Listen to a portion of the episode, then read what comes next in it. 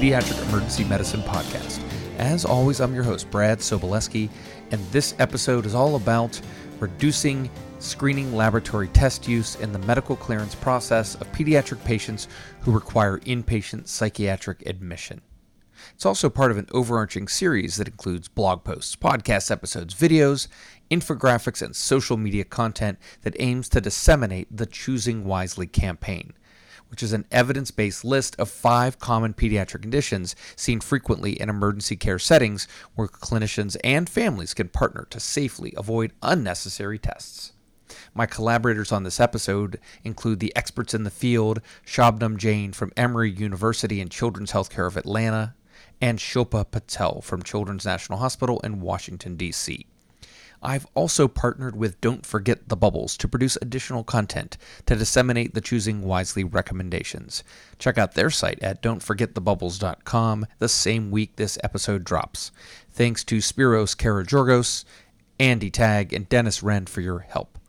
Choosing Wisely is an initiative of the American Board of Internal Medicine Foundation, which seeks to promote conversations between clinicians and patients in choosing care that is supported by evidence, does not duplicate any other tests or procedures already received, is free from harm, and truly necessary. At least 80 medical specialty societies have published more than 500 recommendations on overused tests and treatments as a result of the initiative launched in 2012. You can learn more about their mission at choosingwisely.org. For this episode, I was fortunate enough to sit down and interview Drs. Jain and Patel, so I will allow them both to introduce themselves. Hi, my name is Shilpa Patel. I'm a pediatric emergency medicine physician at Children's National in Washington, D.C., and I'm here to discuss medical clearance with Dr. Jain, and I have been involved in this work in terms of improving the care for patients who present to the emergency department with behavioral health problems for the past seven to eight years, and I'm happy to contribute. Hi, uh, my name is Shabnam Jain, and I am professor of pediatrics and emergency medicine at Emory University and medical director for clinical effectiveness at Children's Healthcare of Atlanta, where I've been for almost 30 years. I oversee multidisciplinary teams of clinicians in the development, implementation, and dissemination of evidence based guidelines at our hospital. And I've also been involved with AAP's section of emergency medicine in developing guidelines for pediatric EDs. I have been passionate about reducing overuse for as long as I can remember. Uh, and I hold a steadfast belief in evidence based practice and this, along with the relentless support of judicious use of healthcare resources, I'm very proud of spearheading the development of the first ever Choosing Wisely list in pediatric emergency medicine. So it's interesting in medical training, we're often taught what test to do, you know, what study to get. But choosing wisely often makes recommendations to avoid unnecessary tests. So, Shabnam, can you give me a brief overview, sort of the mission, the overarching goals of the pediatric emergency medicine portions of choosing wisely? So, most listeners are probably familiar uh, now with the Choosing Wisely campaign, with its goal to spark conversations between clinicians and patients about what tests, treatments, and procedures are, indi- uh, are needed and even more importantly, as you mentioned, which ones are not. Uh, more than 80 specialties have choosing wisely lists, and pediatric emergency medicine is proud to have recently joined that rank. And the overarching idea is that tests should be based on sound medical indications. And these indications are based on the history and physical, and these tests do not need to be done routinely. Uh, specific to today's podcast, the recommendation uh, on, on our Choosing Wisely list is do not obtain screening lab tests in the medical clearance process of pediatric patients who require inpatient psychiatric admission unless clinically indicated. Now, Shilpa, I think that most of us have practiced in an age in which mental health concerns are very common, especially in emergency departments. Um, how has this evolved over time, you know, over the, the last few decades? where we didn't know if a patient had a mental health or a psychiatric condition and you had to really robustly rule out a medical cause So I think those situations are still present, but we're seeing more and more psychiatric illness due to the social structures, the social stresses in our society. And because of that, volumes are doubling, tripling. The number of patients we're seeing in the emergency department where we're evaluating for psychiatric illness and really specifically evaluating for medical clearance, so to speak, before a patient is admitted for psychiatric care, that number is increasing. And with that, I think that's where the concept of medical clearance is actually also changing a little bit from pure medical clearance, so offering and diagnosing medical conditions that may be there, to providing assurance that the patient is medically stable prior to a psychiatric admission. Sometimes it's really easy just to get the labs right? You get the recommendation and get these five labs, and then you can send the child over. Um, Shabnam, what are some of the downsides of that practice? Yeah, Brad, there are many downsides. Some of them are obvious, such as pain for the patient, the patient experience that is impacted negatively, uh, and particularly in this population of already anxious children. Then there's the added time spent by our nurses to draw these tests, the time spent by the lab, the costs, and of course, ED length of stay. There are other downsides that may not be so obvious, and these include a false sense of security. So, when a lab test replaces a thorough exam, and a normal test doesn't really always give you an all clear, it can give a false sense of security. And finally, not as applicable to behavioral and mental health populations, but overall, doing tests and therapies, regardless of need, can set inappropriate patient expectations for future visits. And so I think at a systematic level, it almost feels overwhelming to change this because you've got so many different locations that patients might be admitted to you know there's a lot of heterogeneity in terms of the clinical environments and the mental health environments that our patients receive care in. And so shilpa i bet there's a ton of barriers to changing practice here. Can you comment on that? Yes the one of the largest barriers as you said is something we've always done this. So it's really hard to change something when it's easy, when you don't have to think and you've been doing it for a long time. And just in terms of what that is, just kind of discuss, we routinely, as in terms of routine labs usually include chemistries, complete blood counts, thyroid function tests, urine toxicology screens, urine pregnancy screens, and sometimes even an EKG. And so when you're doing this and there are order sets written, it's sometimes hard to change something that as opposed to just clicking a button and doing it. But as Dr. Jain said, this knowledge gap around being reassured when all those labs are normal to saying that you have really truly medical cleared or stabilized this patient is what really is one of the big things we need to do is really educate both both sides, the emergency department providers as well as the receiving facilities, that what we're doing currently is not the best way to practice medical clearance if you really want to ensure medical stability for the patient. So, focusing on the exam, providing tools to provide the sense of standardization. So you have an algorithm that the other side knows you're following. So you know they know when you're going to be doing a test if x y and z isn't present. And this is in this is consistent with the ACEP and American Academy American Academy of Pediatrics statement that a focused clinical exam and a review of the vital signs should guide your management when it comes to doing additional laboratory testing before saying that a medical a patient is medically cleared prior to transfer. The other big barrier I think is also the people that are accepting these visit these patients are usually not physicians and they don't have a medical physician or a provider present at the time. So they're just following protocol.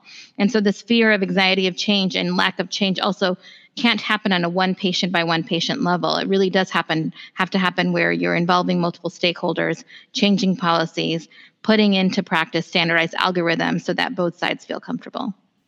That's a major effort, right? So please tell me that there have been some successful quality improvement interventions to at least get this conversation started. So, I can tell you about a quality improvement project we did at our hospital. We were lucky in that majority of our patients are admitted to our own psychiatric unit, but even that um, just admitting to our own hospital, a different floor where it's just a psychiatric unit, still took years.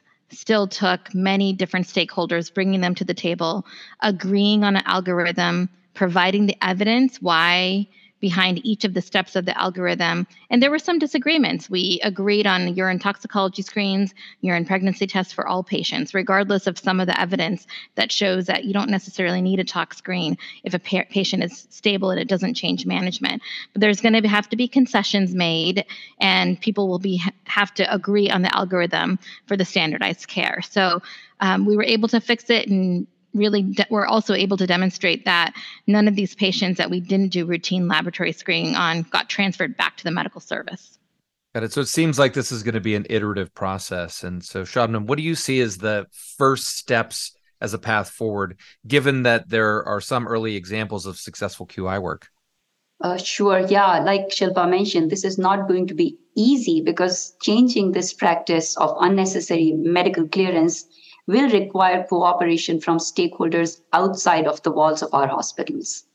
Uh, and that's the mental health facilities who accept our patients. Um, uh, but we can take baby steps, uh, perhaps starting with uh, the sort of the, the most obvious patients. These are patients who have a known psychiatric history, who have an obvious reason for uh, an exacerbation of their condition.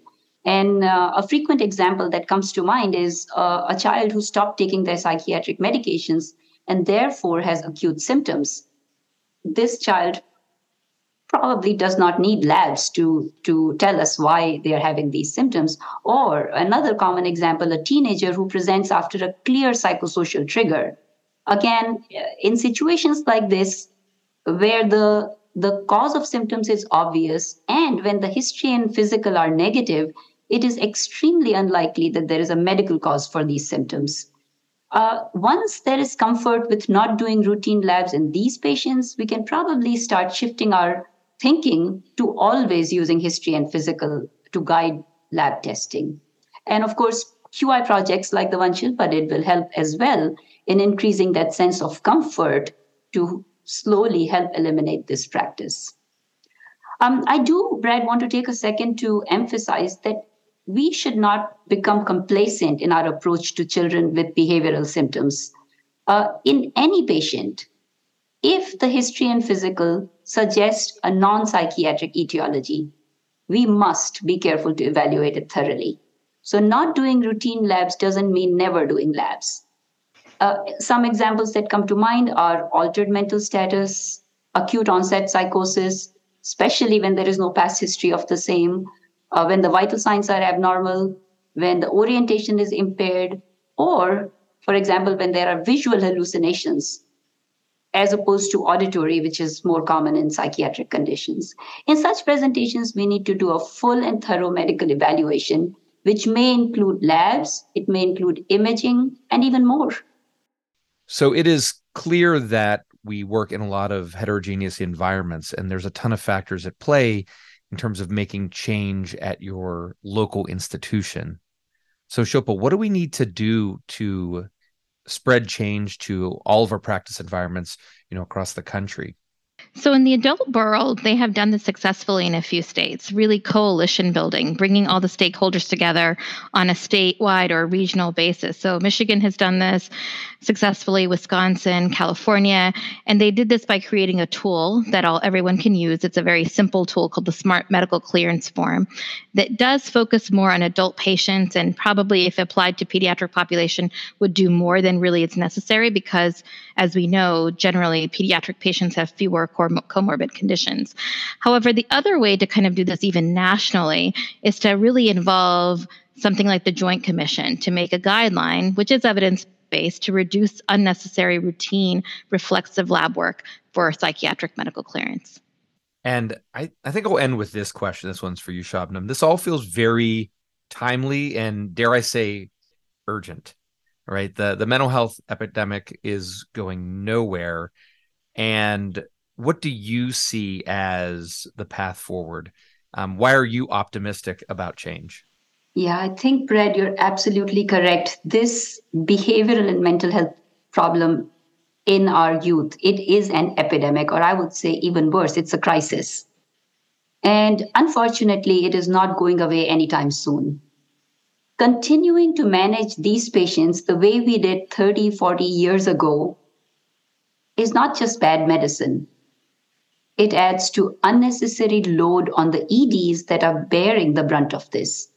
And as we, we both mentioned, it can create a false sense of security for our accepting facilities. And most importantly, it is just the wrong thing to do for patients and families to subject them to unnecessary testing. This has to stop. Couldn't have said it better myself. Thank you again to Shabnam Jain and Shilpa Patel for your expertise and assistance. If you have feedback about this episode, send me an email, leave a comment on the blog, hit me up on Twitter or X or whatever at PEMTweets. Subscribe via your favorite podcast app and leave a review if you'd like. Any feedback is appreciated. And encourage your colleagues to check out the episodes as well. For PEM Currents, the Pediatric Emergency Medicine podcast, this has been Brad Sobolewski. And remember, when it comes to needing labs to clear most pediatric patients requiring psychiatric admission, we can all choose wisely. See you next time.